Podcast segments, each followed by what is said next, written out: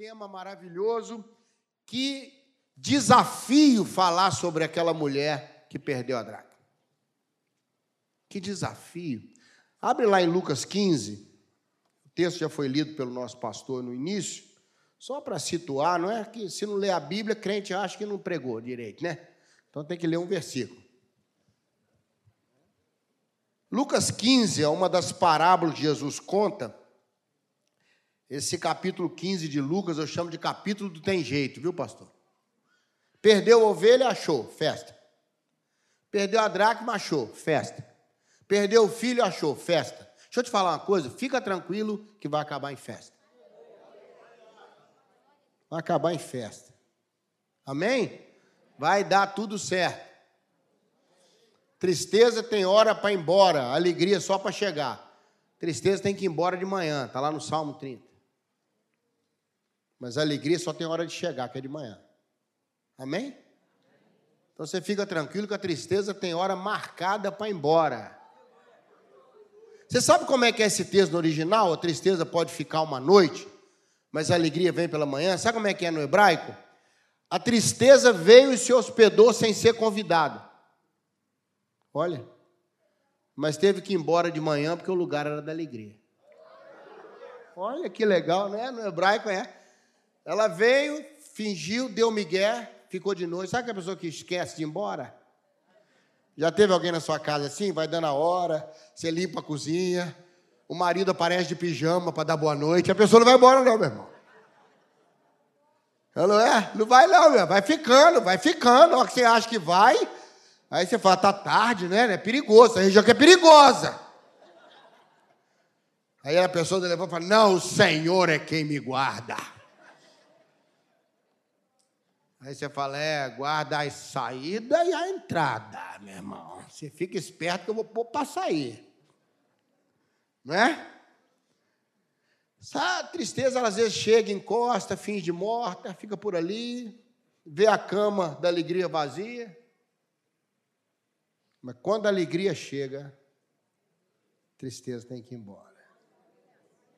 Amém? E a alegria vem pela manhã. Essa parábola que Jesus contou da mulher que perdeu a dracma, interessante, não fala dos filhos e não fala do marido.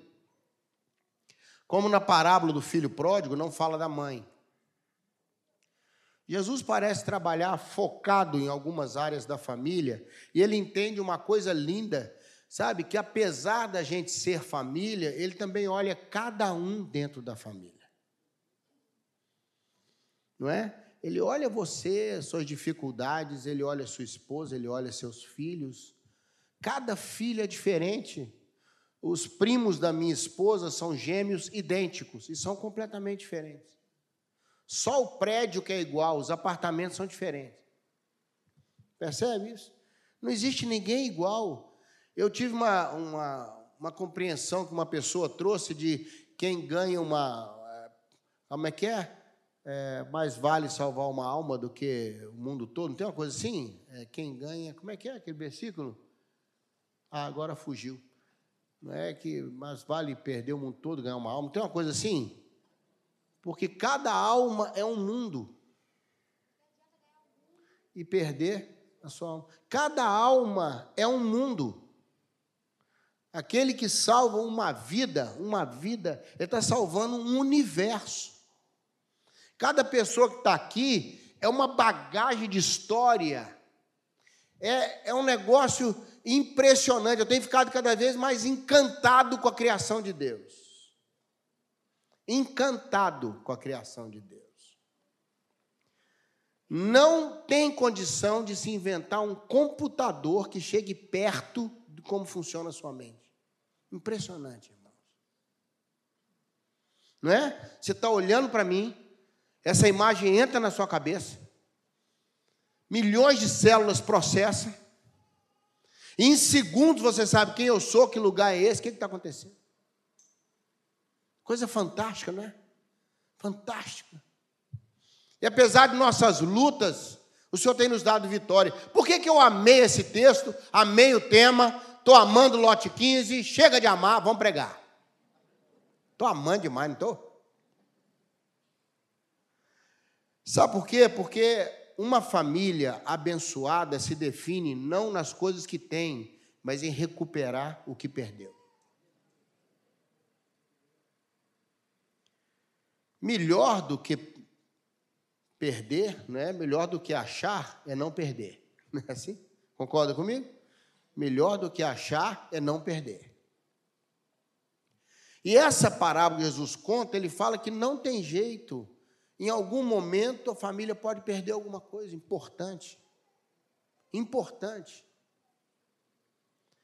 Perder é uma coisa complicada. Quanto mais dinheiro. A dracma correspondia a uma moeda grega até de pouco valor, mas de grande significado, porque ela na tiara não é? Nas, ela, dez moedas formavam a tiara que a mulher casada usava. Era a expressão dela ser casado e ter uma família. E ela perdeu uma. Você já notou? Se ela sai na rua sem uma, ninguém olha as nove, olha que está faltando. Se você entrar aqui na igreja sem o dente da frente, ninguém vai ver os outros trinta e tantos que você tem. Vai ver a janela para o horizonte. É ou não é? Vai olhar para você assim, vai ver o buraco no dente e vai fingir que não está vendo, aí começa a despistar e olha para o lado, é ou não é? Se tiver uma criança, o risco é grande, fala, está faltando um dente, mãe. É não é? Tanto que a pessoa fica sem dente na frente, ela corre para pôr qualquer coisa. Prende até com durepox. Para ver se aquele negócio fica ali. Não ri não, que você já fez isso. Quando ri nervoso assim, porque em algum momento da vida colou o dente com durepox. Até chegar no dentista. Não é? Se, se a janela é lá nos fundos, irmão, na varanda, que dá para. Né? Mas na frente, ninguém valoriza os outros tantão de dente que você tem. Não é assim? Vai direto no buraco. Sabe por quê? o que falta sempre chama mais atenção do que o que se tem. E perder dinheiro ainda, ah não, pastor, é fácil de achar, deixa uma onça ali fora, uma nota de 50, você vai descobrir uma coisa interessante, onça voa.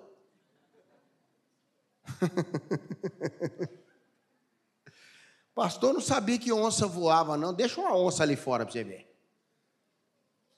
Você vai ver que em cinco minutos a onça voou. Achar dinheiro de volta é uma benção. Há certas coisas que, além de serem complicadas quando a gente perde, é muito complicado de achar de volta.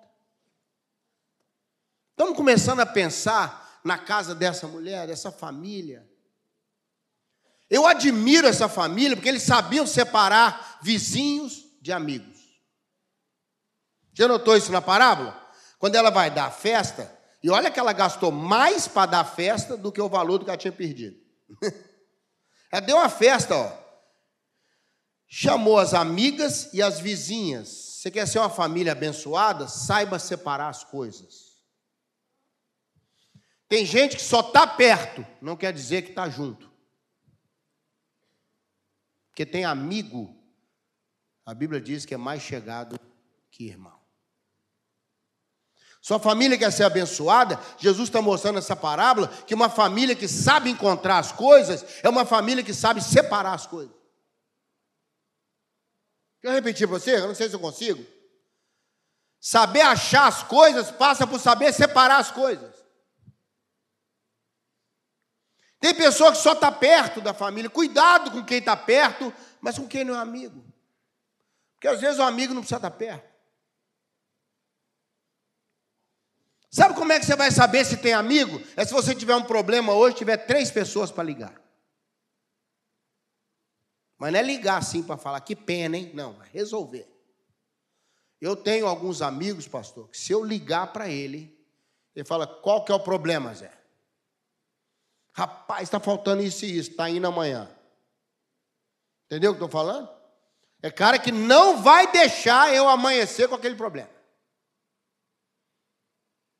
Se você tiver três para ligar, você é muito abençoado, porque você vai ter dez para fugir. É ou não é?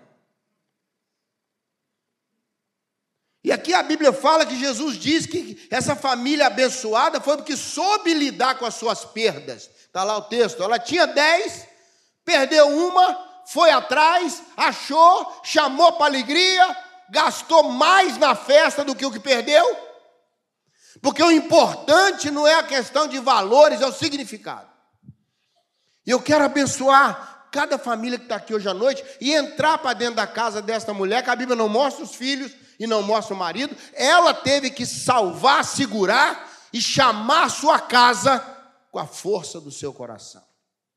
E eu gosto dessa combinação de ser essa mulher nessa. Porque nós estamos no mês das mulheres, não é isso?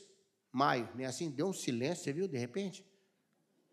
Pai, esse é, faz parte do negócio? Tinha um barulho por trás, fechou. Foi o ar. Fica quieto então, ar, até o final da mensagem. Hum? Parecia que eu estava pregando dentro do avião. Sabe, naquela casa houve uma bênção. Se achou o que se perdeu. Eu quero abençoar a sua casa você vai achar o que foi perdido lá. Perdeu a comunicação, perdão, perdeu a paciência, perdi o contato com meu filho. Eu e meu marido perdemos aquele brilho nos olhos. Perdemos alguma coisa. Quando a igreja reúne família assim, irmão, para conversar só sobre isso, é para lembrar o que não podia esquecer ou para te ensinar uma coisa que você não sabia. E essa parábola mexe, ela desafia uma família abençoada não é uma família que tem, é uma família que recupera. Estamos juntos aqui nessa coisa, gente? Não importa se é muito, se é pouco. Eu poderia falar, tem nove ainda, tem irmão que está feliz aí com quatro dracmas, já perdeu seis. Mas sabe o que essa irmã disse, essa mulher? Eu não quero menos do que é para ser. Eu não vou ficar com nove se eu tenho direito a dez. Amém? Eu não vou me submeter a viver com a perda. Eu vou pedir a Deus a bênção de acabar com a perda. Quando o pastor orou aqui pelas meninas lindas aqui, né? tem uma irmã lá na igreja, quando ela, ela fala pra caramba, entendeu? Ela não fala só dormindo, não, fala acordada também. E o marido dela, quando quer falar, se for dar um testemunho, e o marido dava testemunho, ela queria falar também, ela ficava assim com ele, assim, ó, na frente dele. Aí quando eu vi as meninas assim, eu falei, gente, lembrei da irmã lá, da... né? Aí quando ela chega na igreja, eu faço assim para ela e ela começa a rir lá, né? É verdade. Irmãos, a, a bênção, a nossa bênção, sabe qual é? É recuperar. Nós não vamos aceitar viver com menos. Quando a gente reúne vocês aqui é para dizer, família, tem que achar o que perdeu. Tem que achar o que perdeu. Não importa se foi uma dracma, se for o que for, tem que achar o que perdeu. E sabe o que eu acho lindo nessa, nessa parábola de Jesus? Lá na da ovelha, você vê que a, a ovelha se perdeu. Né? A ovelha se perdeu. Aqui foi a mulher que perdeu. Ou uma desorganização, ou uma desatenção. Você sabe que muitas vezes na família o problema não são as grandes coisas, são as pequenas coisas. São as pequenas coisas que atrapalham, que irritam. São, são sabe, os comentários fora de hora. É, é uma, é uma mudança de postura, é, é uma resposta do filho. Interessante que pai e mãe nunca tem raiva de filho. Quem tem filho aqui? Levanta a mão. Quem tem filho? Quem mandou? Agora levanta a mão. Quem tem filho? Levanta a mão, gente. Gente, vocês reproduzem igual coelho, viu? Está quase todo mundo com a mão levantada aqui. Filho não irrita a gente nunca. Filho entristece a gente. Nunca você vai ficar chateado com filho ou com filha. Que você olha para ele e fala assim: Isso aí não sabe nada. Que você sabe que não cresce, né? Pode virar aquele javali de 45 anos, é sempre um nenenzinho. É não é verdade? Meu filho sabe nada, 50 anos, tem que fazer um leitinho para ele, um todinho para minha gatinha de 39. Não é? O filho viaja, aquele marmanjo, vai fazer mestrado na Alemanha, 45 anos, a mãe fica ligando, filho, você comeu direitinho? Você está comendo direitinho aí? Chucrute. Cuidado com essas linguiças que eles põem aí, faz mal. Mamãe mandou escondido na mala 15 metros de linguiça pura.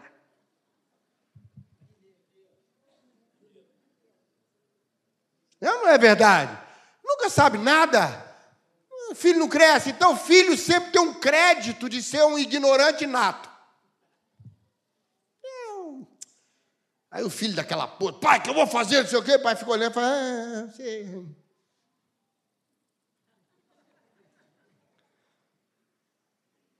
Mas entristece. Entristece por duas razões. Primeiro, não foi criado para se tornar o que se tornou. Segundo, não é tratado da maneira como está tratado. É ou não é verdade? É isso que entristece. Não é assim que eu trato você.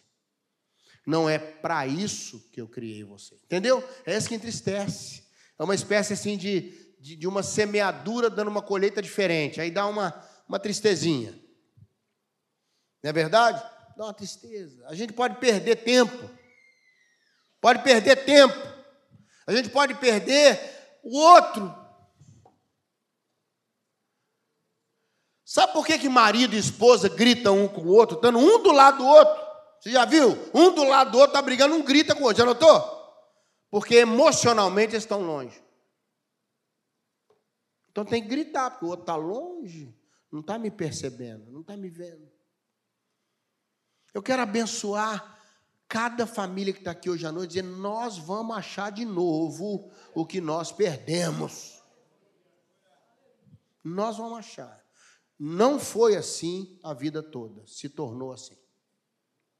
Alguma coisa nós perdemos. Às vezes eu fico lembrando do início da minha vida cristã, sabe, pastor? E eu fico vendo quanta coisa eu perdi. Eu perdi eu tinha um negócio assim com a Bíblia, de ler, uma hoje eu leio, não é, perdi alguma coisa, eu preciso reencontrar essa minha relação de amor com a palavra de Deus. Eu preciso, às vezes, reencontrar a minha relação com a oração. E parar de só orar para agradecer as batatas. Ou então fazer reza. É a mesma oração toda noite, a mesma. Tem pessoa que, que você pode mandar orar, você sabe o que, que ela vai orar. Sabe, a mesma coisa, uma, uma, um mantra esquisito. Obrigado pelo dia, obrigado pela casa. Guarda Chiquinho que está na Europa, guarda o Fernandinho. Tá Me dá uma noite de paz. Perdoa meus pecados em pensamentos, palavras e ações. Tem pessoa que faz logo um pacote, né? Senhor, perdoa meus pecados de pensamentos, palavras e ações, e até os que eu ainda não cometi. O Senhor podia fazer uma promissória celeste, uma pequena indulgência gospel. Me ajuda, o Senhor sabe que eu sou fraco, eu amanheço doido para pecar. Me segura, Jesus. Você fica delegando responsabilidade, irmão. Passa a conversar com o Senhor, reencontra a sua oração. Eu amo ver criança orando. Já viu criança orando? Ela, ela conversa com Deus, ela solta umas coisas loucas. Não é? Mas ela fala com Deus. Tem a história de uma, uma irmã que ela fez o almoço, e você sabe que os crentes aprenderam com Jesus, né? Convidava Jesus, ele trazia doze. Não é assim? Irmão é assim, ao longo do caminho ele se multiplica. Você convidou ele, vem ele, a mulher, a sobrinha, a tia, a avó. Aquelas coisas brotam, brotam. Eu chamo de Lázaros. É só ter uma festa na igreja, você vai ver o tanto de Lázaro que vai aparecer aqui. Ressurge das sombras. Aquele crocodilo gospel, vem para comer. Sabe? E, e ela fez o almoço para uma determinada quantidade de gente. E aí, quando estava chegando o pessoal, foi chegando gente, foi chegando gente. Deu um pavor nela. E ela correu para a cozinha e arruma não sei o quê. E ficou e ligaram para ela: falou, oh, vou levar minha tia também. Tem problema? Não, tem não. Tem não. Vai ser um prazer. Nunca vi. Crente é falso, irmão, às vezes. Crente baixa nele um Zé de Arimateia, que é um negócio horroroso. Não é não, é fariseu. É Nicodemos de Arimateia para fazer completo o pacote, né? Aí ela tal, e a menininha de quatro anos ouvindo a mãe na cozinha, aquela aflição. O irmão estava tão angustiada que quando a população gospel chegou, ela não conseguiu orar para agradecer o alimento. Aí ela, aí estava a menininha, falou: Minha filha, ora para nós para agradecer a comida. A menininha falou: Eu não. Ora, minha filha. Eu, mãe, eu estou com vergonha. A mãe falou: Você já, já viu mamãe orar? Ela falou: Já. Então, só você vê, repete a última oração da mamãe. Aí ela fechou o olhinho e falou assim: Meu Deus! Por que, tinha que vir tanta gente sem avisar, meu Deus?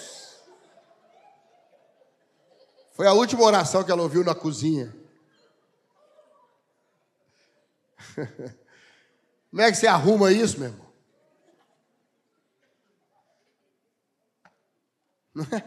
Mas é, é a última oração que ela ouviu. Cuidado com a última oração. Eu posso repetir sua última oração que você fez antes de vir para a igreja? Jesus apressa essa mulher, meu Deus! Ou apressa ela, ou apressa a mansão dela. Uma das duas coisas vai resolver. Deixa eu te falar uma coisa de noite. Nós precisamos reencontrar, nós precisamos reencontrar as bênçãos, precisamos reencontrar o que perdemos. Eu quero pedir uma benção, o pastor orou aqui pelas meninas, e de repente ele faz uma oração de resgate de dracma. Não sei se você reparou isso. Senhor, aqueles estão aqui, que o filho não está aqui, que gostaria que estivesse aqui. E eu reparei que no momento dessa oração, desceu sobre a igreja uma contrição, uma, uma, um chantilizinho assim de tristeza no coração. Porque passa pela sua mente uma pessoa que já esteve aqui. E hoje você sabe onde ela está. Três bênçãos Jesus derramou sobre aquela casa. E que eu quero abençoar a sua casa com ela. Amém? Primeira bênção. Perdeu a dracma onde podia achar. Você já pensou nisso? Se ela tivesse perdido na rua. Perdeu a dracma. Olha lá. Perdeu a dracma. Aí ela procurou onde? Dentro de casa. Eu quero abençoar as famílias aqui, que as perdas aconteçam numa área que haja recuperação.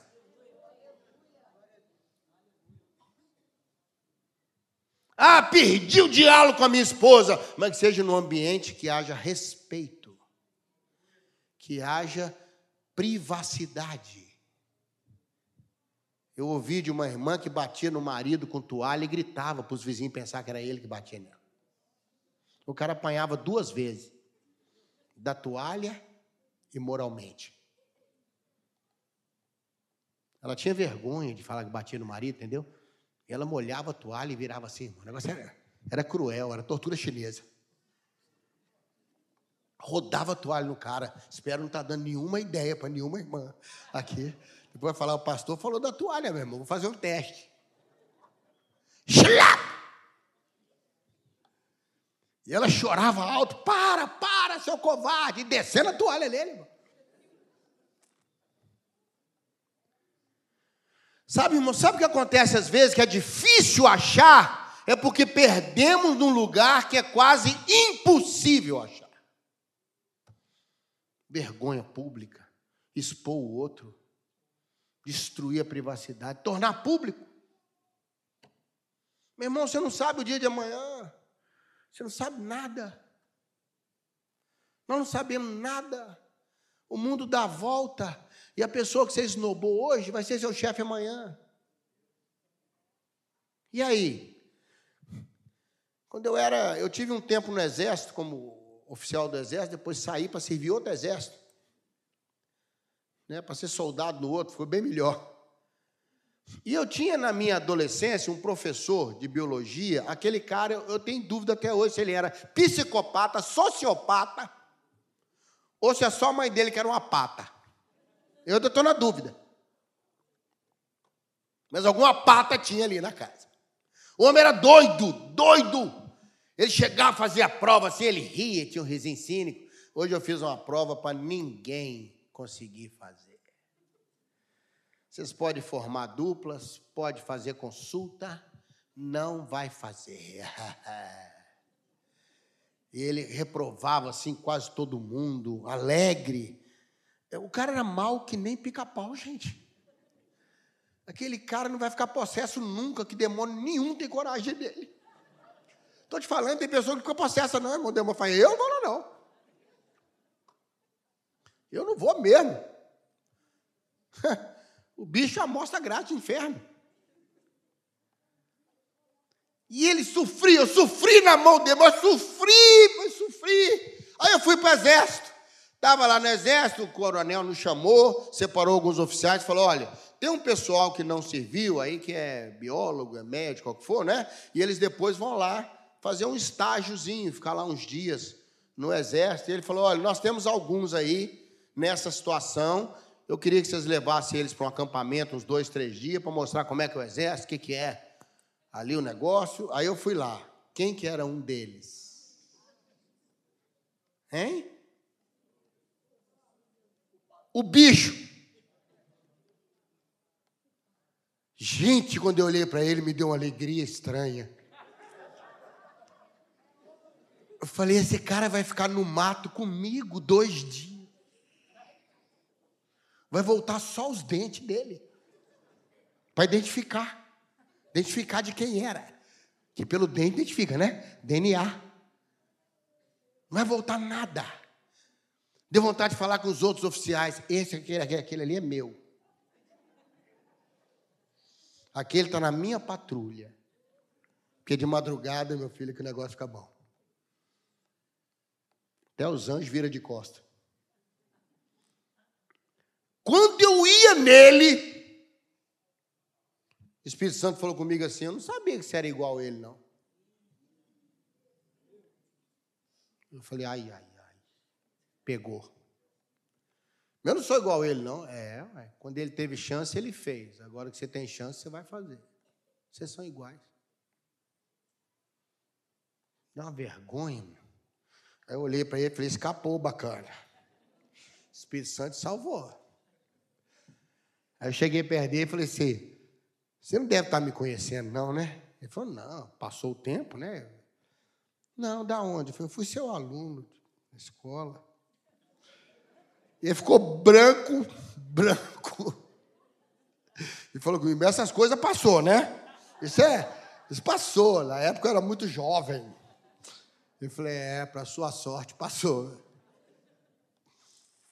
E para sorte dele, voltou íntegro do acampamento. Mas eu achei tão interessante o senhor falar comigo, não sabia que você era igual a ele. Que diferença tem de você para ele? Por que eu estou te falando isso? Porque uma hora você que esnobou o aluno pode encontrar o aluno de novo.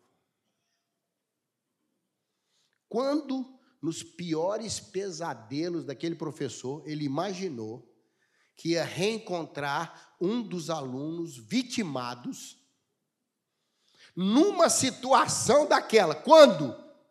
Quando que ele pensou? Então, meu irmão, abre o olho, porque o mundo dá volta. Por isso que a Bíblia diz: não perca a chance de fazer o bem, você não sabe para frente. Você não sabe para frente. Às vezes aquela pessoa que você ajudou lá atrás, você nem sabe quem é, ela vai te ajudar lá na frente. Entende isso não? Graças a Deus, eu quero pedir ao Senhor que todas as dracmas perdidas sejam dentro da sua casa, num lugar que possa ser recuperada. Ah, meu filho está com um problema, mas que fique dentro de um lugar, meu Deus, que a tua providência proteja meu filho até ele ser reencontrado. Segurou essa benção aí? Perdeu em casa, perdeu onde podia achar. Você quer ver outra benção que Deus deu para aquela casa? Tinha candeia lá, tinha luz. Tinha alguma coisa que podia ajudar a encontrar. Sabe o que é luz, irmão? Luz, eu sei que na Bíblia é revelação e tal, mas nesse contexto aí para mim é discernimento. É poder ver um pouquinho mais claro, é poder, não é verdade? Se você se arrumar no escuro, você sabe o que é uma calça, você sabe o que é uma blusa, não sabe? Mas você pode sair igual o porteiro do circo de irmão. Você não consegue ver a cor? Você não consegue ver o que, que, que, você está pondo? Você sabe o que, mas não sabe detalhes do que. Você pode pôr a roupa da sua esposa achando que era sua, está no escuro. Entende o que eu estou falando? Quando eu penso em luz, eu quero abençoar você que na sua casa tenha candeia, que tenha aquele discernimento, alguém com discernimento. É o filho candeia, é a mãe candeia, é o marido candeia, é o tio candeia, sei lá. Mas que alguém traga um pouco de bom senso e discernimento nessa casa para encontrar o que foi perdido. E a terceira bênção, as mulheres não vão gostar, tinha vassoura na casa.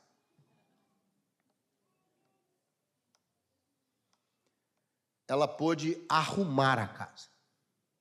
Está vendo lá? Hein? Varreu. Estava uma bagunça a casa. Normalmente quando a gente perde, porque a coisa está meio bagunçada. É porque está faltando luz. Está um negócio meio no escuro. Estamos tateando ao invés de ver o que nós estamos fazendo. Está meio por tentativa e erro. Estamos juntos aqui, pensando junto?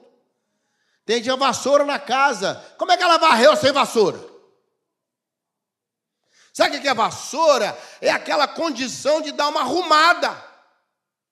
Porque a hora que você arrumar, as casas lá em Israel não tinha piso assim, quando era tudo terra batida lá. É, não tinha janela nas casas, era uma porta na frente ou nos fundos. E lá dentro a família, os animais, a comida, tudo num, num, num cômodo só. Então, para o cheiro não matar todo mundo, eles em cima da casa construíam o eirado, que era um terraço com uma proteção, subia comida ou subia alguma coisa, com uma escadinha na lateral, assim, entendeu? É onde os quatro subiram para descer aquele herói, aquele herói naquela maca. Porque o herói não é os quatro desceram, é o cara deixar descer. Já pensou se tem dois ansiosos e dois calmos? Ele caía de cabeça. Né? Eu acho que ele agarrou naquela maca, irmãos. Que ele, né, ele, a mãozinha dele funcionava, porque ele agarrou naquele negócio ali. Meu irmão tinha um, um, um grupo de teatro, Nilton, e foram fazer uma peça sobre Lázaro. Ele era o Lázaro. Aí a igreja toda ficou escura, música de velório. Aí ele vinha na coisa, né? Quando eles foram subir com Lázaro para o púlpito, o Lázaro começou a descer na, na maca. E ele teve uma micro-ressurreição. Uma pré-ressurreição. Que ele agarrou na maca. A igreja toda começou a rir, irmão. Aí ele morreu de novo. Quando chegou lá em cima, aí teve a ressurreição de verdade. Tivemos um spoiler da ressurreição. Uma prévia, um trailer. É o primeiro teatro que eu vi com trailer. Pior que isso foi eu lá no Rio Grande do Sul. O pastor me contou que foram fazer lá na igreja no acampamento tinha uma piscina, fizeram uma corda assim, com uma bola lá em cima, que ia tacar fogo nela. Era, era a, o fogo que desceu do céu, lá do Elias, né? aquela, aquela coisa. Só que puseram um novo convertido para controlar a bola. Ele não sabia da história. Aí fala aquele, ó, presta atenção. A primeira turma é Baal. Baal, você não solta a bola de fogo.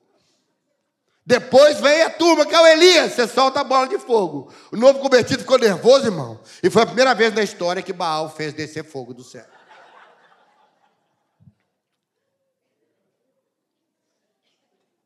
Pior que não tinha jeito de arrumar, que a bola desceu queimando, caiu na piscina, apagou aquela bolona. Aí o pessoal ficou sem saber, a turma do Elias falou, é, trocaram. A turma do Baal falou, o que, que é isso?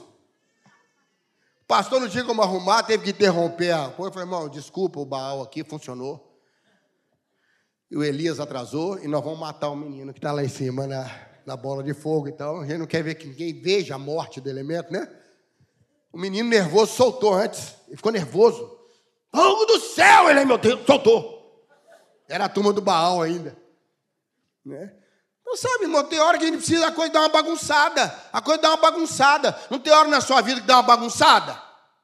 Ou é só na minha? Tem hora que a coisa funciona, parece que os capetas fazem fila assim, vem um atrás do outro. Dá errado de manhã, dá errado na almoço, nada funciona. televisão queima, o chuveiro queima no meio da noite com a temperatura a 17 graus. Isso é apocalipse. E quando você debaixo, no meio do banho, de repente o barulho do motor para do, do, do chuveiro. É não é? Tava. Hum. Aí é o pânico. É aquele negócio. Quem viu o sabão viu, quem não viu não verá, não é não? Não tem aquele negócio? Quem viu, viu. Quem viu, viu. Quem não viu, tem hora que dá uma bagunçada, mas a santa vassoura está lá. É o recurso que Deus dá para dar uma arrumada na casa. Varreu, varreu, varreu e procurou até encontrar. Que Deus dê à sua família a bênção de encontrar o que foi perdido. A vassoura está na sua casa. A candeia está lá.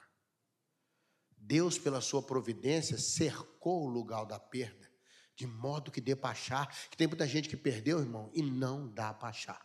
Escuta o que eu estou te falando. Dependendo de onde você perder a dracma, esquece. Esquece. Concorda comigo? Mas há uma bênção de Deus sobre a sua casa. As coisas perdidas ficarão numa área de recuperação. A candeia vai ajudar você a ver melhor. Às vezes você precisa ver seu filho melhor. Você precisa ver seu marido, ver sua esposa. Mulher está no limite, homem. Você não percebe?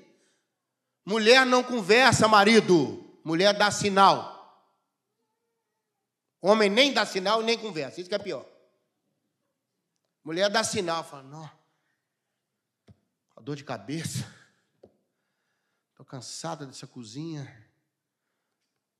Aí, amor, podia ver quando você melhorar lá no trabalho. Você arrumar uma moça para me ajudar aqui. Ela está dando sinal, irmão. Ela está dando sinal que ela está esgotada. E o marido sem noção, conhece marido sem noção? Que arrumar alguém para ajudar, mas você dá conta, você não faz nada. Se eu saio para trabalhar, você não faz nada. Fica aí o dia todo aí, ó, Netflix, WhatsApp falando com a mamãe. Olha que Deus põe uma candeia dentro da sua casa. E as pessoas se vejam melhor. Ninguém dá o que não tem, irmão. Ninguém dá o que não tem.